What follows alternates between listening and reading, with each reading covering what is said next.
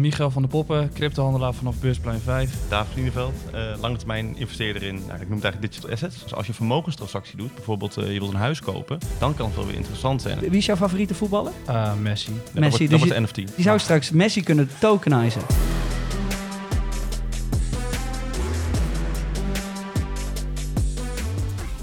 Eerst even een slokje koffie voordat we beginnen. Heb jij gewoon koffie? Jij hebt geen koffie? Nee, ik hoef niet. Wie gaat koffie? Espresso hier. Oké, espresso. Dus, mannen, de Day One podcast vanuit Zuid-Afrika. Mede mogelijk gemaakt door Gold Republic en N-Exchange. Wij zijn hierheen gevlogen met een aantal mannen die in de financiële wereld... en vrouwen trouwens ook, die in de financiële wereld heel wat te vertellen hebben. Die hun mening ook openlijk verkondigen. Van YouTubers tot mensen die mooie bedrijven bezitten. En ik heb hier twee mannen zitten die beide diep in de crypto zitten. Dat is een van de onderwerpen die we waarschijnlijk ook veelvuldig tegen gaan komen in deze podcast. Want deze week gaan we meerdere podcasts opnemen en bij jullie afleveren. Dus elke dag zal er één online komen. Dat proberen we zo snel mogelijk up te loaden. Maar mochten jullie nou met z'n tweeën iets zeggen waar je niet blij mee bent... dan moeten we dat er natuurlijk nog wel even uit kunnen editen. Dus het is niet direct live. Maar ik daag jullie wel uit om overal lekker openlijk over te praten... want het is vooral leuk als we hier dingen gaan leren... maar ook eventueel nieuwe dingen te weten komen. Dat zou ook heel fijn zijn.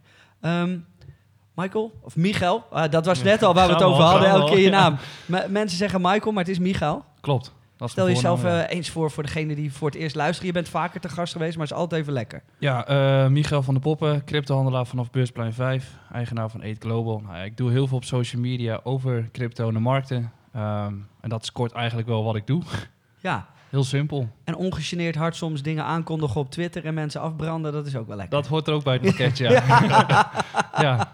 Ja, dat hoort erbij. Maar dat is ook, is dat iets nieuws, denk je? Dat er tegenwoordig ook gewoon mensen zijn zoals jij die ook openlijk dat soort dingen neerzetten? Want dat was natuurlijk vroeger niet echt zo. Dan was het meer van, we houden het wel stil en... Het was vroeger ook wel, alleen nu hebben accounts zulke grote platformen en daar maken ze misbruik van. En dan vind ik dat andere grote accounts daarmee moeten opstaan en daar iets tegen moeten zeggen. Dus dat is een beetje wat ik probeer te doen. En ik vind dat meer mensen dat mogen doen. Helemaal mee eens. Dus. David? Ja, nou, David Lieneveld, lange termijn investeerder in crypto, maar ook, ik noem het eigenlijk digital assets. En tevens aandeelhouder van de Amsterdamse investeringsmaatschappij Catena Investments, wat eigenlijk ook een soort van venture builder is. En daarbij probeer ik de brug te slaan tussen traditionele crypto's en blockchain en de echte wereld, om het zo maar te zeggen. Ja, dat klinkt heel moeilijk. Ja, maar het is eigenlijk heel erg makkelijk. Okay. Het is zo vaak, dat zie je met tokenization en met blockchain, we denken allemaal van, en zeker dan ook een investeringsmaatschappij, wat eigenlijk gewoon, je hebt geld en daarmee doe je mooie dingen. Ja, als je dat dan nog eens kunt combineren met de techniek die we nu zien in blockchain... en wat we eigenlijk de afgelopen jaren die ontwikkeling daarvan hebben mee mogen maken. Nou, als we daar die brug in kunnen slaan, dat is eigenlijk een stuk eenvoudiger dan dat het klinkt. Maar daar gaan we het de komende dagen natuurlijk over hebben. Precies. Twee dingen vallen me op. Eén, we zitten in een prachtige villa midden in Kaapstad. Het is echt mooi. We kijken uit over de zee. Het is zo mooi als dat ik mezelf had voorgesteld. We zitten aan een grote houten tafel. Er zitten wat mensen om ons heen. Team Day One is er. Thijs aan het filmen. Dus mochten jullie wat dingetjes op social media willen volgen, dat kan ook. Maar het is lekker relaxed. En ik vind het heel relaxed dat we gewoon openlijk ook over dit soort dingen gaan praten. Ik hoop dat we ook wel wat discussie kunnen uitlokken. Maar wat vinden jullie van de setting? Gewoon heel even voordat we beginnen, want het is toch absurd. Relaxed, hè? Gisteravond toen we hier aankwamen, toen was het in het donker al mooi. Maar vanmorgen werd ik wakker en ik kijk van bovenaf. Echt fantastisch, man. Ja. Echt fenomenaal om hier te mogen zijn en dit hier te kunnen doen. Ja, en er staan ook wat foto's online. Dus mensen die het willen bekijken, waar moeten ze zijn? Want jij hebt al wel wat online gegooid, hè? Klopt, op mijn Insta heb ik hem gepost, ja. En op mijn Twitter ook. Ja, ik vind het leuk om dit soort dingen te delen, man. Ja, hè? Dus dat is mensen, als jullie dat willen zien... dan gaan dan even naar zijn Instagram toe en anders naar die van Day One. Het tweede wat mij opviel, mannen...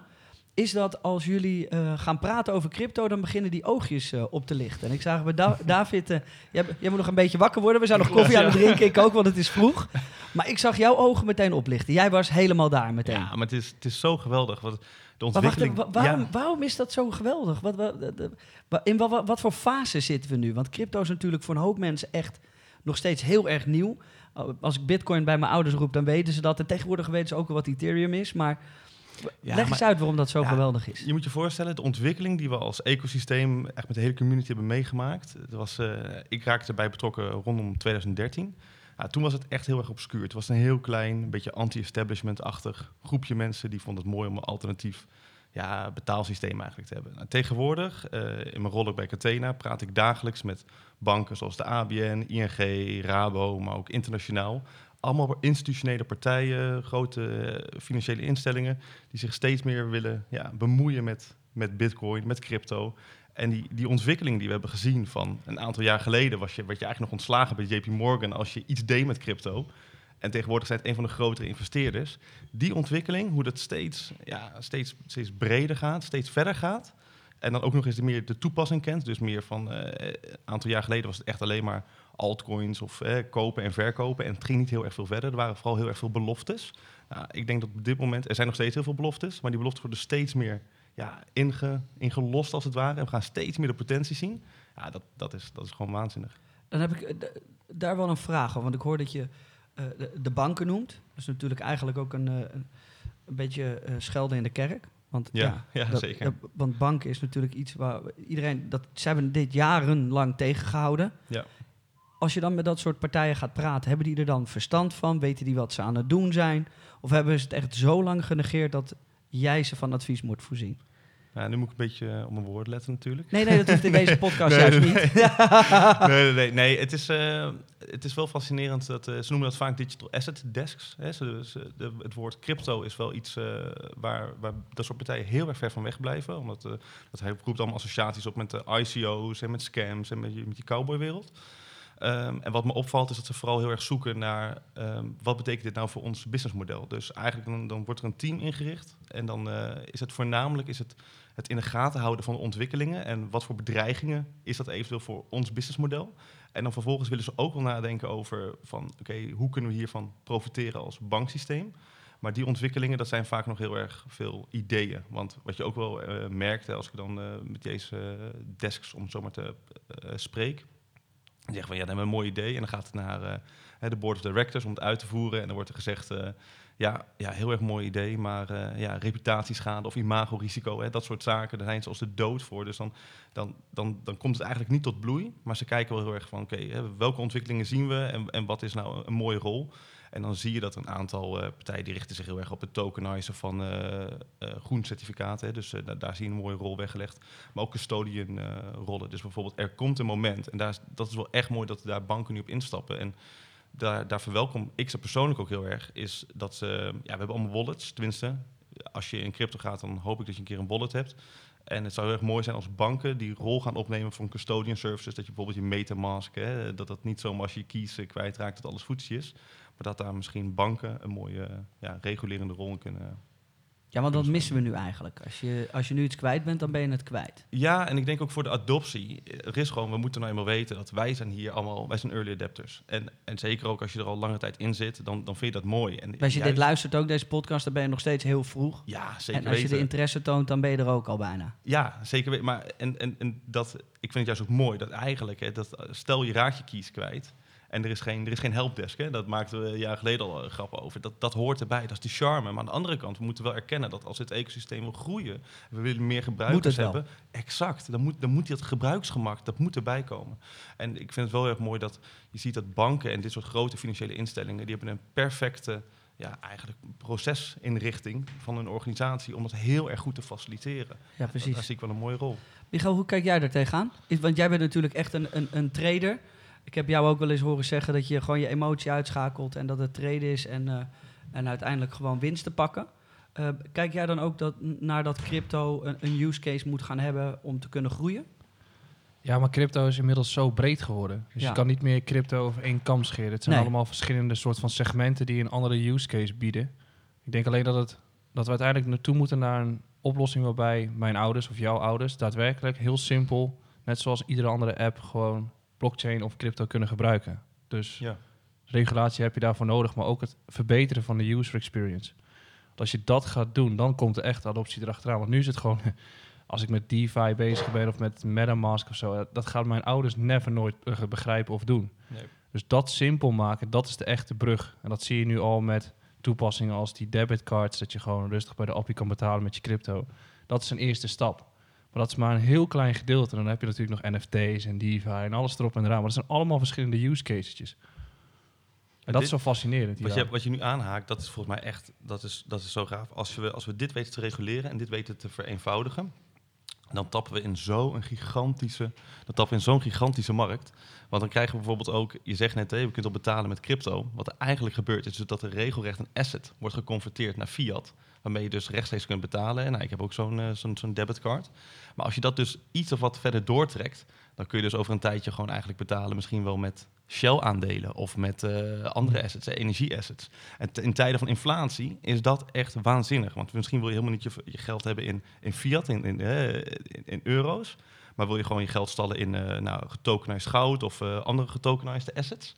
En dan kun je die eigenlijk rechtstreeks converteren met zo'n debitcard. En dat maakt, zeg maar, tokenization mogelijk. En als dus die user experience wordt verbeterd.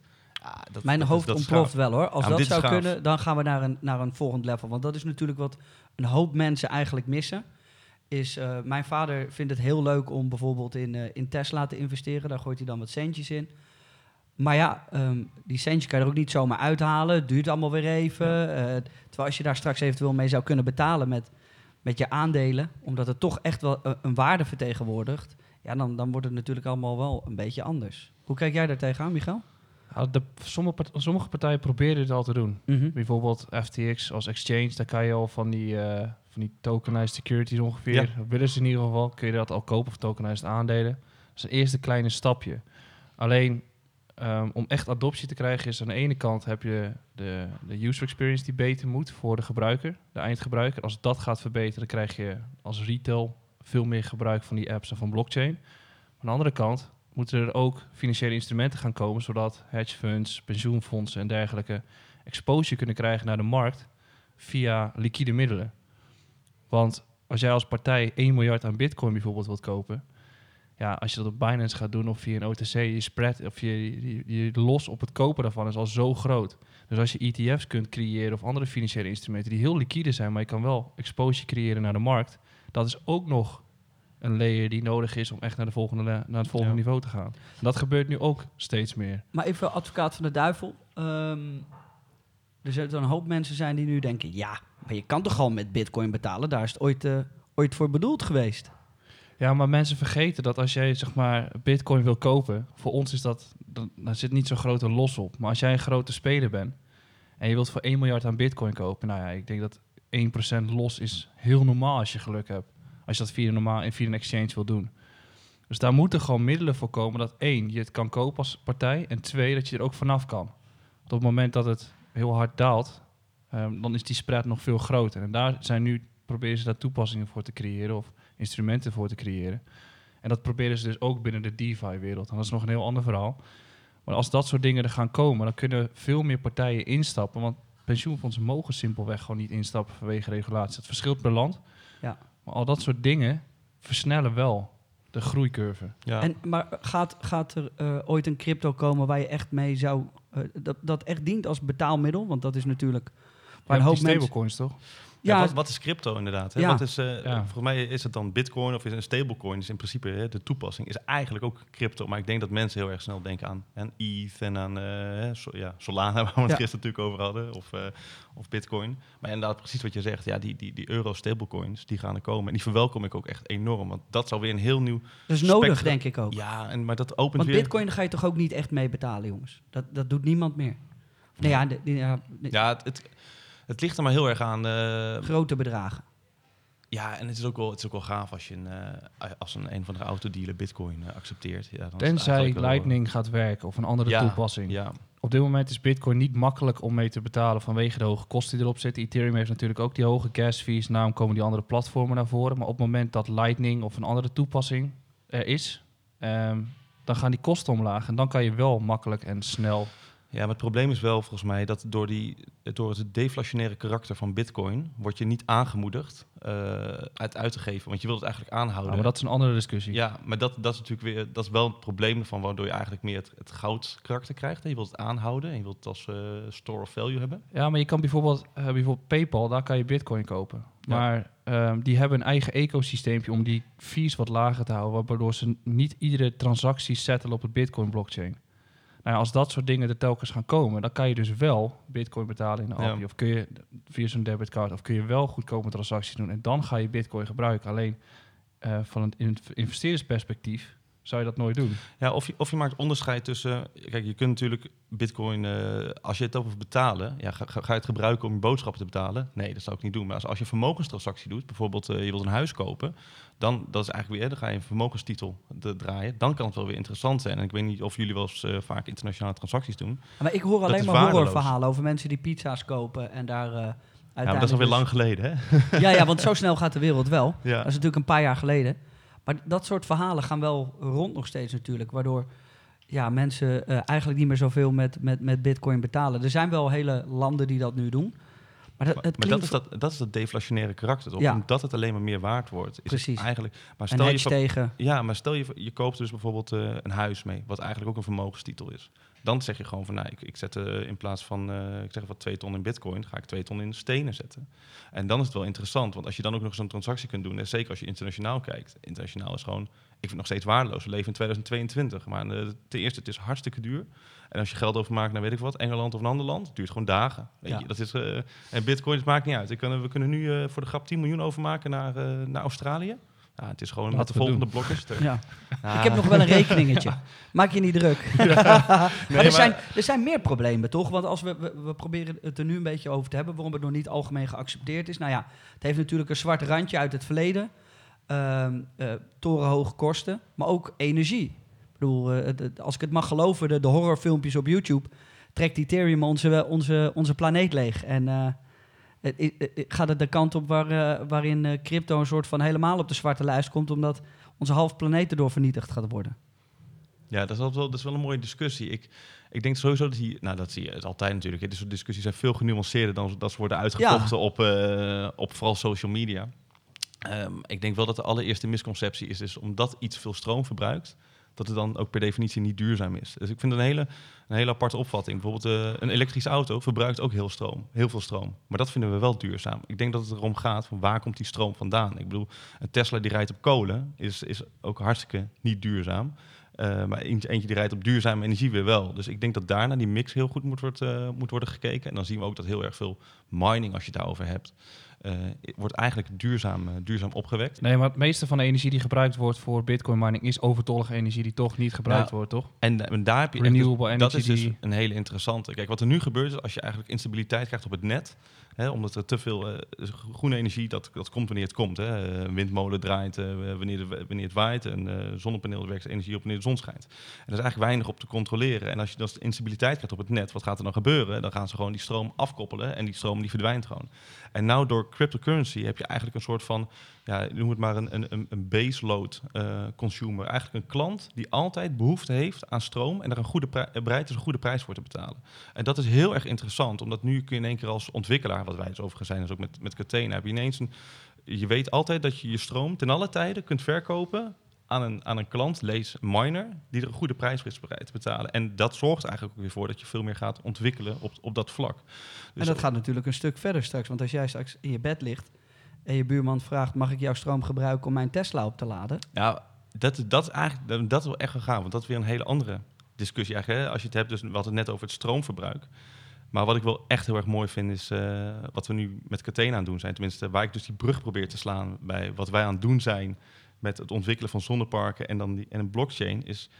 Ik probeer steeds meer de belegger dichter te krijgen op de asset. En eigenlijk willen we nu onze eigen assets gaan tokenizen. Dus zonnepaneel in een NFT stoppen en dan kun je dat rechtstreeks verkopen. Daar gaan we morgen allemaal over hebben tijdens een live sessie. Maar dat is al de eerste stap. En als je dan bijvoorbeeld eigendom hebt van een zonnepaneel, een stukje zonnepark... En nu betalen we je nog uit in euro's. Nou, binnenkort hopelijk een euro-stablecoin. Nou, dan kun je eventueel die stablecoins weer steken in de liquidity pool in de DeFi. Dus dat opent zich.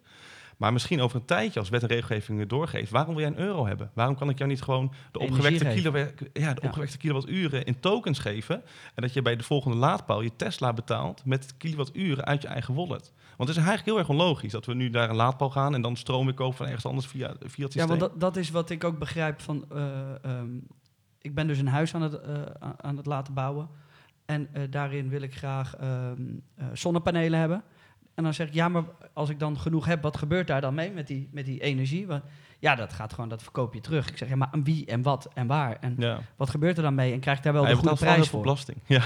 Ja, maar dat is dat ik denk, en waarom kan dat niet? Want dat is toch mijn opgewekte energie, dus dan kan ik daar toch ook mee doen wat ik wil. Ah, je krijgt natuurlijk wel, je krijgt storage-uitdagingen en dat soort zaken.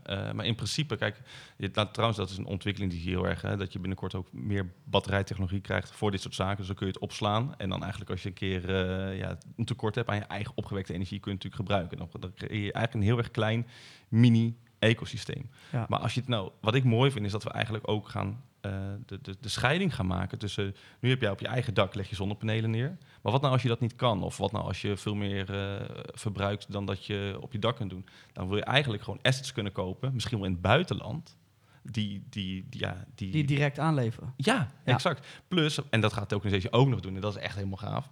Nu, ik weet niet, je bent een Nederlander, je wilt misschien investeren. We hebben het nu even over zonneparken, maar het kan alles zijn. In een, laten we zeggen, een zonnepark in Marokko. Theoretisch mogelijk, praktisch bijna niet. Tokenization gaat dat een keer mogelijk maken. Ja. En dan krijg je weer een hele opening van nieuwe potentiële investeringskansen. Want iedereen zit eigenlijk allemaal in dezelfde vijver te vissen in Nederland. Hetzelfde vastgoed, dezelfde zonneparken. Iedereen zit, en dat er komt gewoon ze niet verder durven te kijken. En tokenization, voor de mensen die dat even niet begrijpen. Michael, dat... tokenization, dat is eigenlijk... Ja, eigenlijk doen we dat al jaren. Dus het digitaal... een digitale token maken van... Ja, met een bepaalde waarde eraan. Ja, dat is... Het klinkt dus zo'n leg dat eens uit. Dus dan heb je een zonnepark in Marokko. Hoe tokeniseer je dat? Tokenize je dat. Wauw. Ja. Nou, dat is in principe... Je kunt alles tokenizen. En token is gewoon... Een token is een token. Zolang we er niet een waarde aan koppelen, is het leeg. Lees de ICO's uit 2017. Ja, die NFT-discussie gaat er zeker komen nog deze week. Maar, aan de andere, maar zodra je daar dus iets aan koppelt, en dat kan van alles zijn. Hè, dat kan, als je het op basis van een asset doet waar wij nu mee bezig zijn, dan kan het een zonnepaneel zijn. Het kan natuurlijk ook een aandeel zijn in een bedrijf. Het kan, wij hebben met Catena onze eerste Green Bond uitgegeven. Dan is 1 obligatie, is 1 token. Ja, dat is maar net, hè, dan krijg je de on-chain, off-chain koppeling. On-chain de token, off-chain de echte wereld. En dan krijg je eigenlijk een waardekoppeling en dan is iets getokenized. Dus alles in de wereld zou straks... Ja. Getokenized kunnen worden. Daar hadden we het gisteren over, hè? Werkelijk alles. Ik bedoel... Ja. Dus jij kan straks... Wie is jouw favoriete voetballer? Messi. Ja, Messi. Dan wordt de NFT. Dus je zou, zou straks Messi kunnen tokenizen. Dat gebeurt volgens mij al... Je hebt al een paar van die voetballers in Zuid-Amerika of zo'n voetbalclub waar iedereen betaald wordt in crypto, of in ieder geval deels. Dus ze zijn er in dat soort landen al wel mee bezig. Ah, je zou kan bijvoorbeeld ook zijn contract kunnen tokenizen, niet de persoon zelf natuurlijk. Maar dan maak je er weer een DAO van of iets dergelijks. En dan kun je weer gaan beslissen waar die voetballer vervolgens heen gaat. Maar goed, een villa als dit, als je kijkt naar die vastgoedmarkt, zo'n villa zou je ook kunnen tokenizen en dan fragmenteren, zodat iedereen kan investeren in vastgoed. En daar komen nu ook steeds meer ideeën voor in de cryptowereld. Helemaal met hoe het nu met de huizenmarkt is, zou dat een goede uitkomst zijn natuurlijk. Dit is zo. Maar dit is waar ik het echt een van de dingen waar ik het meest naar uitkijk. Van oké, die vastgoedmarkt ligt heel erg staccato hoog voor mensen. Dus je kan als beginner niet echt instappen meer. En het wordt ook steeds lastiger en lastiger. Nou, als we het fragmenteren en we kunnen het tokenizen, dan wordt het heel vet. Want dan kan iedereen wel investeren. Dan kan je wel in Timbuktu ergens een keer investeren in vastgoed, omdat het gewoon via crypto gaat. Maar dit vind ik zo mooi. En omdat het niet honderdduizenden dollars hoeft te zijn of euro's en je hoeft niet bij te lenen of het ergens vandaan te trekken. Exact. Maar als jij zegt, doe een paar duizend euro, doe ik daar investeren. Dan kan dat eventueel dus ook op die manier weer meer waard worden. Ja, maar ook buiten, ik bedoel, dit is precies ook wat we... Want of je het nou met vastgoed doet of met zonneparken.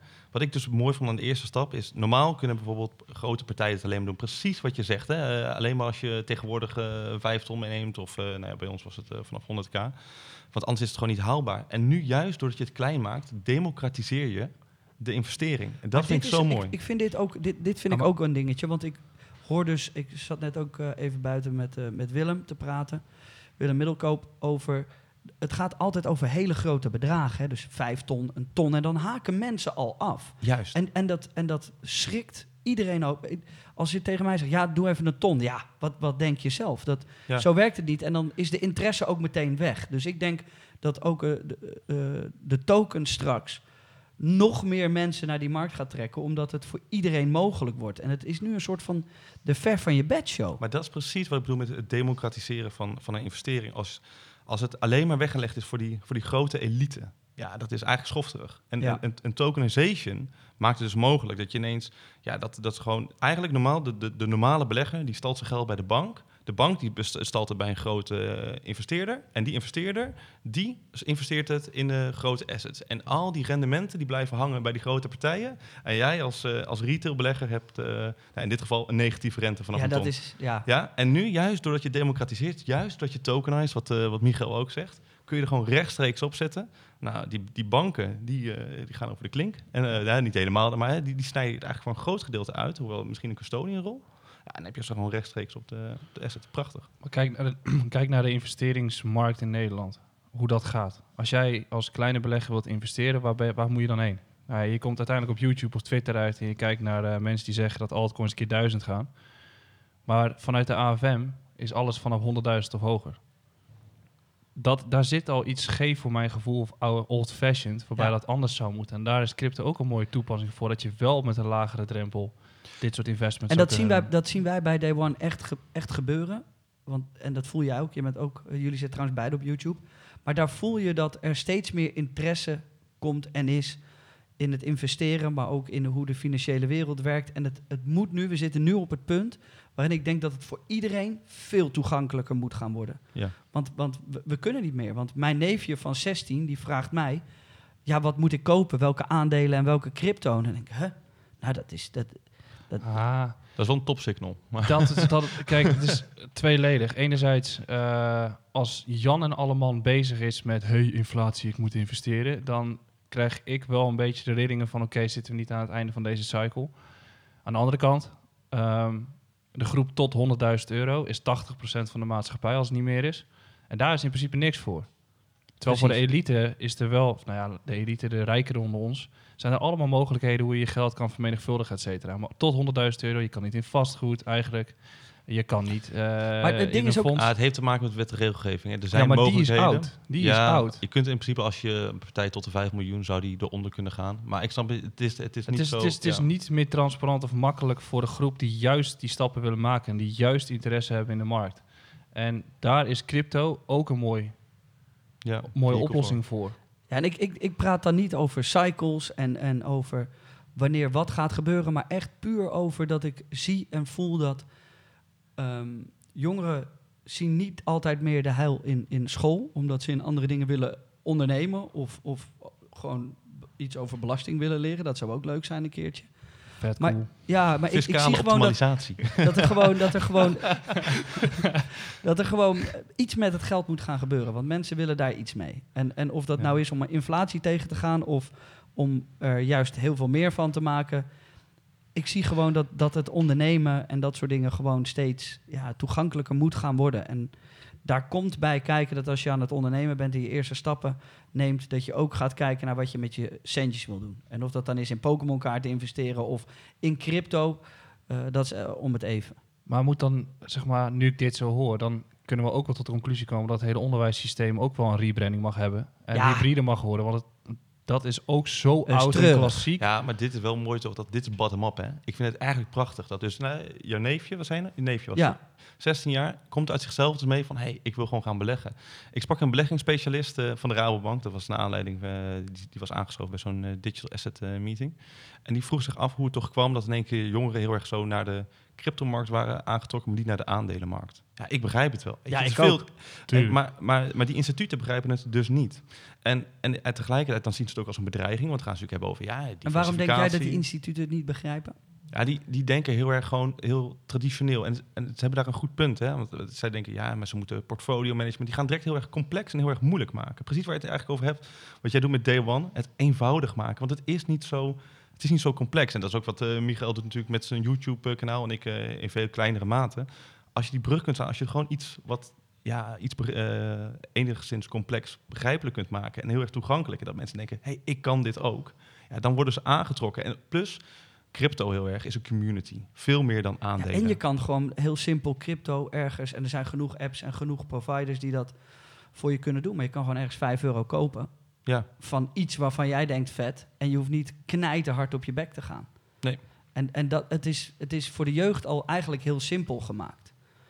Jij zit een beetje van... Nou, kijk, je zit iedereen de crypto injagen. En je wilt vooral niet dat iedereen gaat zitten traden. Want dat is uiteindelijk hoe je je geld verliest. Maar het mooie aan crypto is dat ook al wil jij iets met kunst, ook al wil jij iets met muziek, of wil jij iets anders gaan doen, je kan het allemaal binnen de crypto.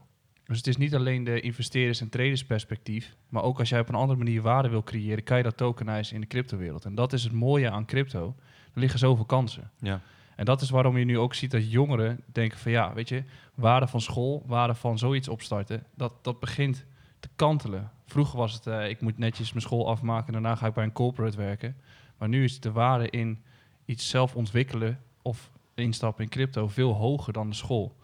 Het is wel leuk wat je zegt trouwens, want eigenlijk is gewoon crypto is de entree, zeg maar. Dus mensen beginnen met Bitcoin en Ethereum. Nou, daarna gaan ze ik heb ook een hoop andere verhalen gehoord, hoor. En daarna gaan ze normaal... Ze beginnen ergens, hè. Nou, een aantal jaar geleden was het dus... begon je eigenlijk met de large caps en de mid en dan steeds kleiner. Maar vanuit daar ga je, denk ik, waar we het net al over hadden... Ik ben ook echt van overtuigd dat over een paar jaar is de hele wereld getokenized. Het duurt nog wel iets langer, maar uiteindelijk gaat het er wel ruim begrip. Hè? Ja.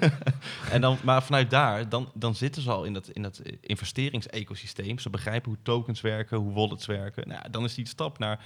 Je gaat vanzelf, ga je diversificeren. Dat was voor mij zelf ook, hè, toen ik eenmaal begon met crypto, had ik een gediversificeerde portfolio. Nee, echt niet. en een tijdje, dat ga je wel doen. Naarmate je vermogen opbouwt, naarmate je dingen gaat doen, ga je steeds verder over nadenken. Dat is eigenlijk een learning curve, dat is een groeiproces. En ik denk dat heel erg veel jonge beleggers dat ook gaan doen. Ik denk alleen dat wel, ik hoop dat, en dat helaas nu dat cowboywereldje, die get rich quick overtuiging, wat natuurlijk ook wel mooi is, want dat helpt heel veel mensen. Die hoort er toch ook een beetje te zijn, omdat je in het begin zit van iets. Maar als je dan gewoon zegt, maar wat is quick? Hè? Is dat nou 5 dagen of is dat 3 jaar? Ik vind 3 jaar nog steeds heel erg snel. Maar de meeste mensen denken van, nou weet je, ik moet er gewoon een leverage long 100 keer maar Bitcoin kopen nu. Maar de jeugd groeit niet meer op met 3 jaar, hè? 3 jaar is voor een hoop heel lang. Ja. En de percentages zijn ook helemaal verschoven. Nou, als je vroeger 5% rendement had, was mijn vader super blij. Nou, ga dat mijn neefje zo meteen maar eens vertellen. Want die heeft op school gehoord dat hij zijn geld keer 2 kan laten gaan in 24 uur. Maar dat moeten ze denk ik nog wel leren. Want dat is natuurlijk, er zijn... Ja. Hoeft niet per se, hè. Je kan gewoon... Kijk, de wereld waar wij in leven met die lage rentes of rendementen van 5%... is dat daadwerkelijk wat het zou moeten zijn. Je kan in de DeFi-wereld bijvoorbeeld... zonder veel risico, ook gewoon 10, 5... Voor mensen die... Decentralized finance. Ja. Dus eigenlijk alles wat wij in de klassieke wereld met banken en verzekeringen en dergelijke doen, dat creëren we nu ook decentraal. En daar komen allerlei toepassingen voor. Daar duik ik steeds meer in en vind ik steeds vetter ook. Daar gaan we het zeker ook nog wel een keer over hebben. Maar daarin zijn die rendementen van 4-5%. Het ligt al hoger op de meest... Ja. Maar dat is ook arbitrage nu. Dat gaat wel veranderen natuurlijk. En naarmate de liquiditeit omhoog gaat, zal het naar beneden gaan. Maar het klopt zeker wat je zegt. Alleen kijk, het punt is met een rendement, het is hartstikke leuk, maar er hoeft maar één crisis overheen te komen. Je hele rendement is aan het zwemmen. Ja. En ik denk dat er is nog steeds, als de crypto-adoptie wil gaan komen, denk ik eerst dat we nog een hele harde, stevige crisis nodig gaan hebben, zodat voordat mensen gaan begrijpen, hey, dit moeten we hebben. Ja. En dat is een beetje... Is dat een algemene crisis of gewoon een crypto-crash? Nee, een algemene economische crisis. Ja. Eigenlijk... We hebben nu eigenlijk bijna alles. Een pandemie, een oorlog. Nou ja, een komende. En dan moet er nog een economische crisis achteraan. Dan hebben we het hele pakket. Dat hebben we ook nog. Ah, die is transitionary, jongens. Dus maak je geen zorgen. Ja, is goed, ja. We printen een godsvermogen aan geld. En dan denk ik, oh, inflatie, wat? Ja, het is... Maar ja, kijk, en dan ook nog eens een keer een getal noemen wat niet waar is. Want als je kijkt naar je eigen portemonnee, dat ligt zoveel hoger.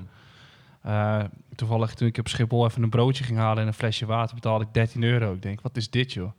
Ik had hetzelfde. Ik kocht op Ibiza hout voor de kachel. En dat is normaal 7 cent per kilo en nu 25 cent per kilo. Nou, dat is meer dan 7% inflatie, hoor. Dat is niet normaal, hè? Ja, dat is echt. En ik moest voor het huis in Nederland, moest nieuwe energierekening. Ik was helaas... jij was er ook zo eentje, ik ook. Jeetje, Mina. En ik heb best wel veel gas, nou, aan de beurt, hoor. Hoeveel moet je betalen nu per maand? Bij mij is echt mijn gasrekening. Ik ben naar €4.500 per maand gegaan, van 120 naar 4.500. Nou, we hebben, het is een heel klein huis in Nederland, maar hij is meer dan verdubbeld. Hij is naar 270 gegaan van 110 of zo, 115. En dat komt omdat we zitten er ook bijna niet, hè? Dus het is dus zoveel gebruiken niet, maar echt gewoon meer dan verdubbeld. Ongelooflijk. Ja. En dan maar zeggen dat het allemaal meevalt. Ja, het is transitionary. Dat gaat omhoog. Gelukkig gaat goud wel heel hard omhoog. Dus hè? Dat fascineert wel, hè? Dat het eigenlijk stil blijft staan. Ja, dat is het gekke. Zilver hetzelfde vooral. Waarom staan die commodities zo stil? Ik snap dat niet. Nee, dat vind ik ook. Maar tegelijkertijd, ja, je hebt wel veel meer risico als je nu bijvoorbeeld denkt crypto of in aandelen. Ja, dat is misschien meer omhoog gegaan, maar je downside risk is wel weer groter. Tuurlijk. Dat is ik zie Bart zit mee te knikken. Bart van Gold Republic, die komt ook nog langs deze week. Die zie ik alleen maar een soort van... Nee, niet over goud en zilver. Pieter, je hebt niet gelijk. Blijf om goud af. Ja, ja. Stop ermee. Nee, we hebben het getokenized en al verkocht. maar dat is wel gek. Ja. De enige asset die daadwerkelijk niet mee is gaan stijgen... behalve dan olie en gas en al dat soort dingen... zijn goud, zilver, platinum, al dat soort... toch, ik ben maar dat echt heel erg. Dat is toch gewoon echt store of value. Het is toch gewoon dat is waarom ik ook in bijvoorbeeld goud ben gestapt. Ik vind het heel fijn en om iets beter te houden, het gevoel hebben dat ik goud heb, vind ik alleen al cool. Maar ook gewoon om mijn geld te houden, mm-hmm. In ieder geval wat ik denk dat het is, in ieder geval zijn waarde te laten houden voor een groot gedeelte. Ja, maar dat is dus nu, zeg maar, als je echt heel advocaat van de duivel gaat kijken naar het rendement van vorig jaar en de inflatie, dan heb je eigenlijk ook geld verloren door in goud te zitten. Alleen op de lange termijn is goud daadwerkelijk wel een veilige haven. Dus dat moet nog echt goed uitzoomen. Ja, je kan ook niks fout hier zeggen over goud. Hè? Want het is echt... Nee, je krijgt hier allemaal priemende ogen omheen.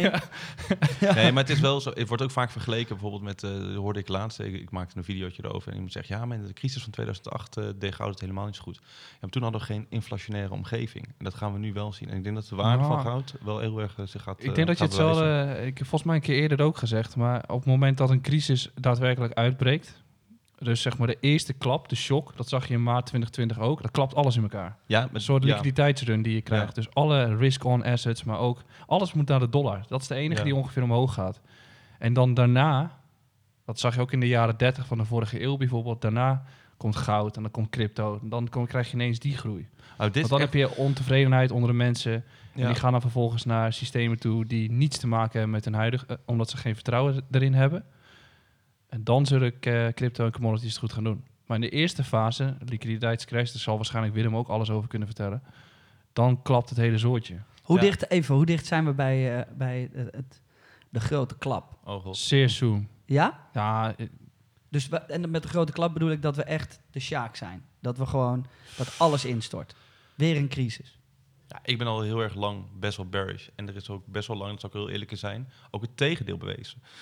Het heeft me gefascineerd hoe snel de markt herstelde toen de overheden de geldpersen weer aanzetten. En dat heeft me, maar ik denk wel dat op dit moment... Is dat algemeen nu zien, vertrouwen, denk je? Gewoon omdat ze zeggen, we drukken bij en het kan. En dat het dan weer oké is? Wat ik zelf hoor van vermogende vrienden is de term TINA. There is no alternative. Je hebt geld, wat ga je nou doen? Je kunt het niet op de bank houden, want negatieve rente. Dus je gaat uitgeven. Ja, je moet iets. Dus ga je het maar opstoppen in commodities, aandelen... en in dit geval steeds meer risk-on assets, zoals Michael het noemt. Ja, want je kunt er niks mee. En die assets die genereren weer inkomsten. Dus het blijft maar doorspoelen. Dus there is no alternative. En dat zorgt eigenlijk voor dat die markt maar blijven gaan... totdat de muziek een keertje ophoudt. En ik denk dat... maar dat wordt een hele zware. Gezien het feit dat nu Jan en Alleman bezig is... met het investeren in assets vanwege het inflatieverhaal... of vanwege wat ze gehoord hebben... Als het fout gaat, gaat het gelijk hard fout voor heel veel mensen. Punt is alleen, we zitten nu in een periode waarbij we zoveel geld geprint hebben... die inflatie zo hoog is. Nou, het is vandaag de 14e Valentijnsdag, maar ook de dag dat mogelijk de Fed... ineens een emergency rate hike gaat doen. Dus het verhogen van de rente. En als ze daar daadwerkelijk mee gaan doorpakken... dan zuigen ze die bubbel eigenlijk leeg. Want die bubbel is zo groot geworden doordat die rente zo laag staat... zodat ze zoveel mogelijk of zoveel konden printen. Op het moment dat die rente omhoog gaat... dan gaat de onderliggende waarde vervolgens veranderen. En daardoor krijg je dat je eigenlijk de lucht eruit haalt. Ja. En dat is een beetje de fase waar we nu in zitten. Zij realiseerden zich van die inflatie is zo hoog... Daardoor komt er zoveel onrust onder de mensen... want de working class kan niet meer fatsoenlijk hun boodschappen betalen of leven. Maar wat moet de working class met hun geld nu dan? Maar de allereerste vraag is, hebben ze überhaupt geld om aan de kant te leggen? Heel vaak hoor je wel van zet een beetje aan de kant, ga sparen of ga bouwen. Maar het wordt steeds moeilijker. Het klinkt super onlogisch, want in inflatie hou je schulden aan, want die worden minder waard, hè, bla, bla, bla. Maar ga je dan uit van dat je deflatie gaat krijgen straks? Nee, dan? Nou, het gaat er meer om, ik denk, je hebt ook heel erg veel kans dat je misschien je baan verliest of andere zaken. En op het moment dat je dan gewoon financiële verplichtingen hebt en weinig flexibiliteit om weer mogelijkheden te creëren. Maar jongens, je hypotheek betaalt er niet zomaar af. Even 2 ton neerleggen, joh. En dat is wel heel erg vervelend inderdaad voor een hele grote groep mensen. Inderdaad. Toch? Ja, maar ik heb niet eens over de hypotheek. Je hebt ook, we leasen toch alles? Ja. Of telefoon op afbetaling. Of koop nu, betaal later voor weet ik wat, de weekamp. Ja, dat moet gewoon stoppen. Ja, maar daar zitten ook die boekenrentes op, hè? Ja. Kijk, een hypotheek ligt die rente natuurlijk voor de meeste mensen relatief laag. En dat is waarom die huizenprijzen zo ontzettend zijn gestegen. Maar een weekamp heeft volgens mij 9% of iets dergelijks. Dat zijn, of als je een auto daadwerkelijk leest, zit het op 6 of 8 of 9%. Nou, ik lease niks. Maar dat is wel een goeie. Los dat eerst af. Creëer die rust in je maandelijkse uitgaven. Alleen, dan kom je weer terug op het verhaal van oké, ik zie dat de inflatie zo hoog is. Ik zie mijn gasrekening, mijn energierekening zo hoog. Ik zie mijn salaris niet meestijgen. En mensen moeten daadwerkelijk, à la Amerika, steeds meer gaan werken om überhaupt rond te kunnen komen.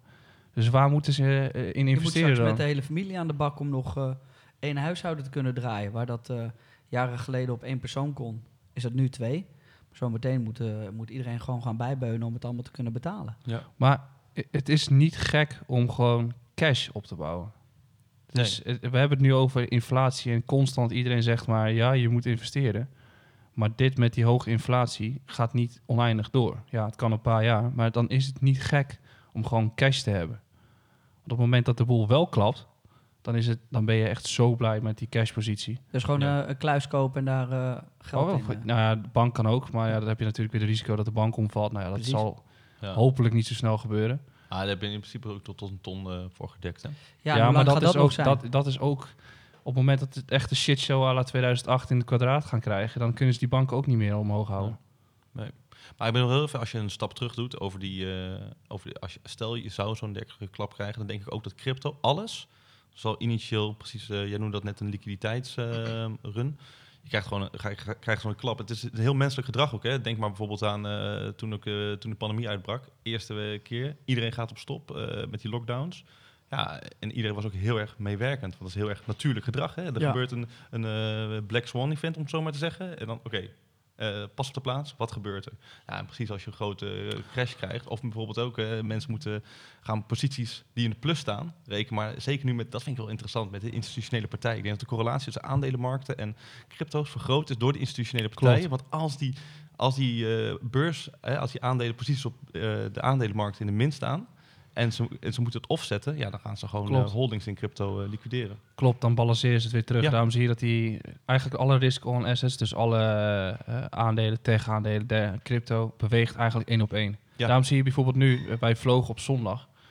En jij vroeg in de bus hier naartoe, van ja, wat heeft Bitcoin gedaan? Ja, niks. In het weekend gebeurt er gewoon niks. Dat wou ik nog even ophalen. Want dat is natuurlijk ook iets, er gebeurt ook soms helemaal niets. Terwijl ik dacht, wij zaten samen in het vliegtuig, het zou kunnen zijn dat we uitstappen dat hij of heel hard omhoog is geschoten, of hij is ergens $40 gestegen misschien. Ja. Dus er gebeurde gewoon niks. Maar nu is het maandag en je begint het geluid van de Fed weer te krijgen. Dus nu begint het weer te bewegen. Ja. Heel gek. Oké. We willen ze niet te lang maken, de podcast, want we moeten dus dagelijks uploaden. En mensen wil ik graag wel bij de les houden. We gaan nog heel veel meer bespreken deze week. Voordat wij zo meteen verder gaan met onze dag. Want wij gaan volgens mij helikoptervlucht en dan wijn drinken ergens. Wat vervelend. Super decadent. En dan nog een diner. En een diner. Ja, het is echt. Eigenlijk kunnen we die maken. We hebben het net over inflatie en over dat allemaal.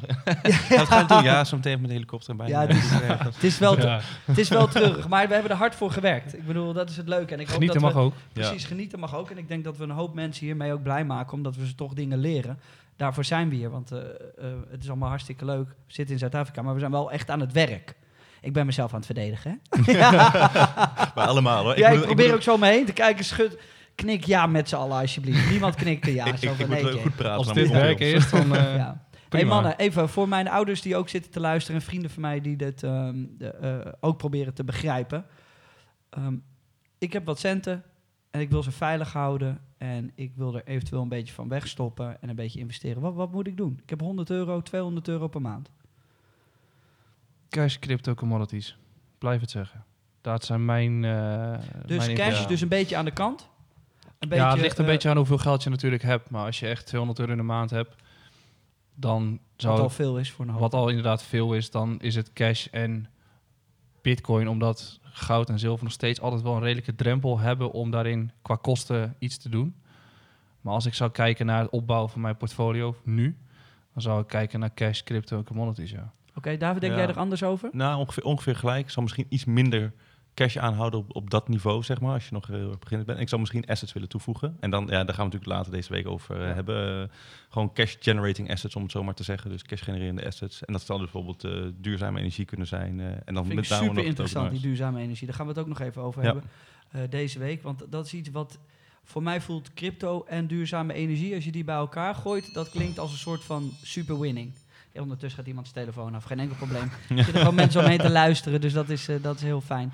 Zijn jullie klaar voor de helikoptervlucht en wat wijn drinken? Ja, zin in. Oké, nou in ieder geval voor iedereen die aan het luisteren is, dank jullie wel. We zijn er morgen gewoon weer. We proberen elke dag up te loaden. Mocht je willen weten wanneer, check gewoon even ons Instagram-account @dayonelifestyle. Daar staat alles op, daar valt alles te volgen. En anders ook mijn eigen Instagram. Mannen, wat is jullie Instagram? David Lieneveld. Crypto Mitch NL en niet al die andere 40 broers. Het is Crypto Mitch NL. Ja, het is niet normaal. Jij hebt heel veel broers, hè? Ja, het is verschrikkelijk, man. Hoe komt dat toch? Wij hebben dat tegenwoordig dus werkt. Ook. Dat is het punt. Ja? Ja, ik heb laatst een advocatenbrief gehad van iemand die had €30.000 overgemaakt. Nee. Ja, een Duitse advocaat. Maar dat verdien het ook bijna, sorry hoor. Maar toen kreeg ik een reactie van iemand die €80.000 had overgemaakt. Nee. Dus, maar sommigen zijn ook gewoon Nederlands en dan lijkt het net alsof ik het ben. Dus het is heel slinks. Ja, en ze kopiëren ook echt al je posts. Mocht iemand daar dus nog een invalshoek hebben om verified te worden op Twitter of Instagram, alsjeblieft, doe maar even een berichtje. Aangezien... het is ook weer een hele andere discussie dit, want ik geloof dat Instagram juist nodig. Daarom... Dat zouden ze moeten doen in plaats van hoe bekend ben je. Je hebt een blauw vinkje, zijn dit soort dingen zo belangrijk. Of geef dat vinkje een andere kleur, waardoor maak iemand... KYC... voor dat soort platformen. Oh, dat moet echt over hebben deze week. KYC-layers op tokenization. Dat is echt zo belangrijk. Okay, met KYC, jongens, we gaan nu echt diep. Ja, nee, maar dit is echt zo gaaf. KYC en riskscoring van assets. Als we dat kunnen toevoegen aan tokens. Maar daar gaan we het allemaal later over hebben. Gaan we doen. Dank jullie wel. Dit was de Day One podcast voor vandaag. We zijn er morgen gewoon weer de hele week vanuit Zuid-Afrika. Mede mogelijk gemaakt door Gold Republic, N-Exchange en Day One natuurlijk. Dank jullie wel voor het luisteren. En ciao.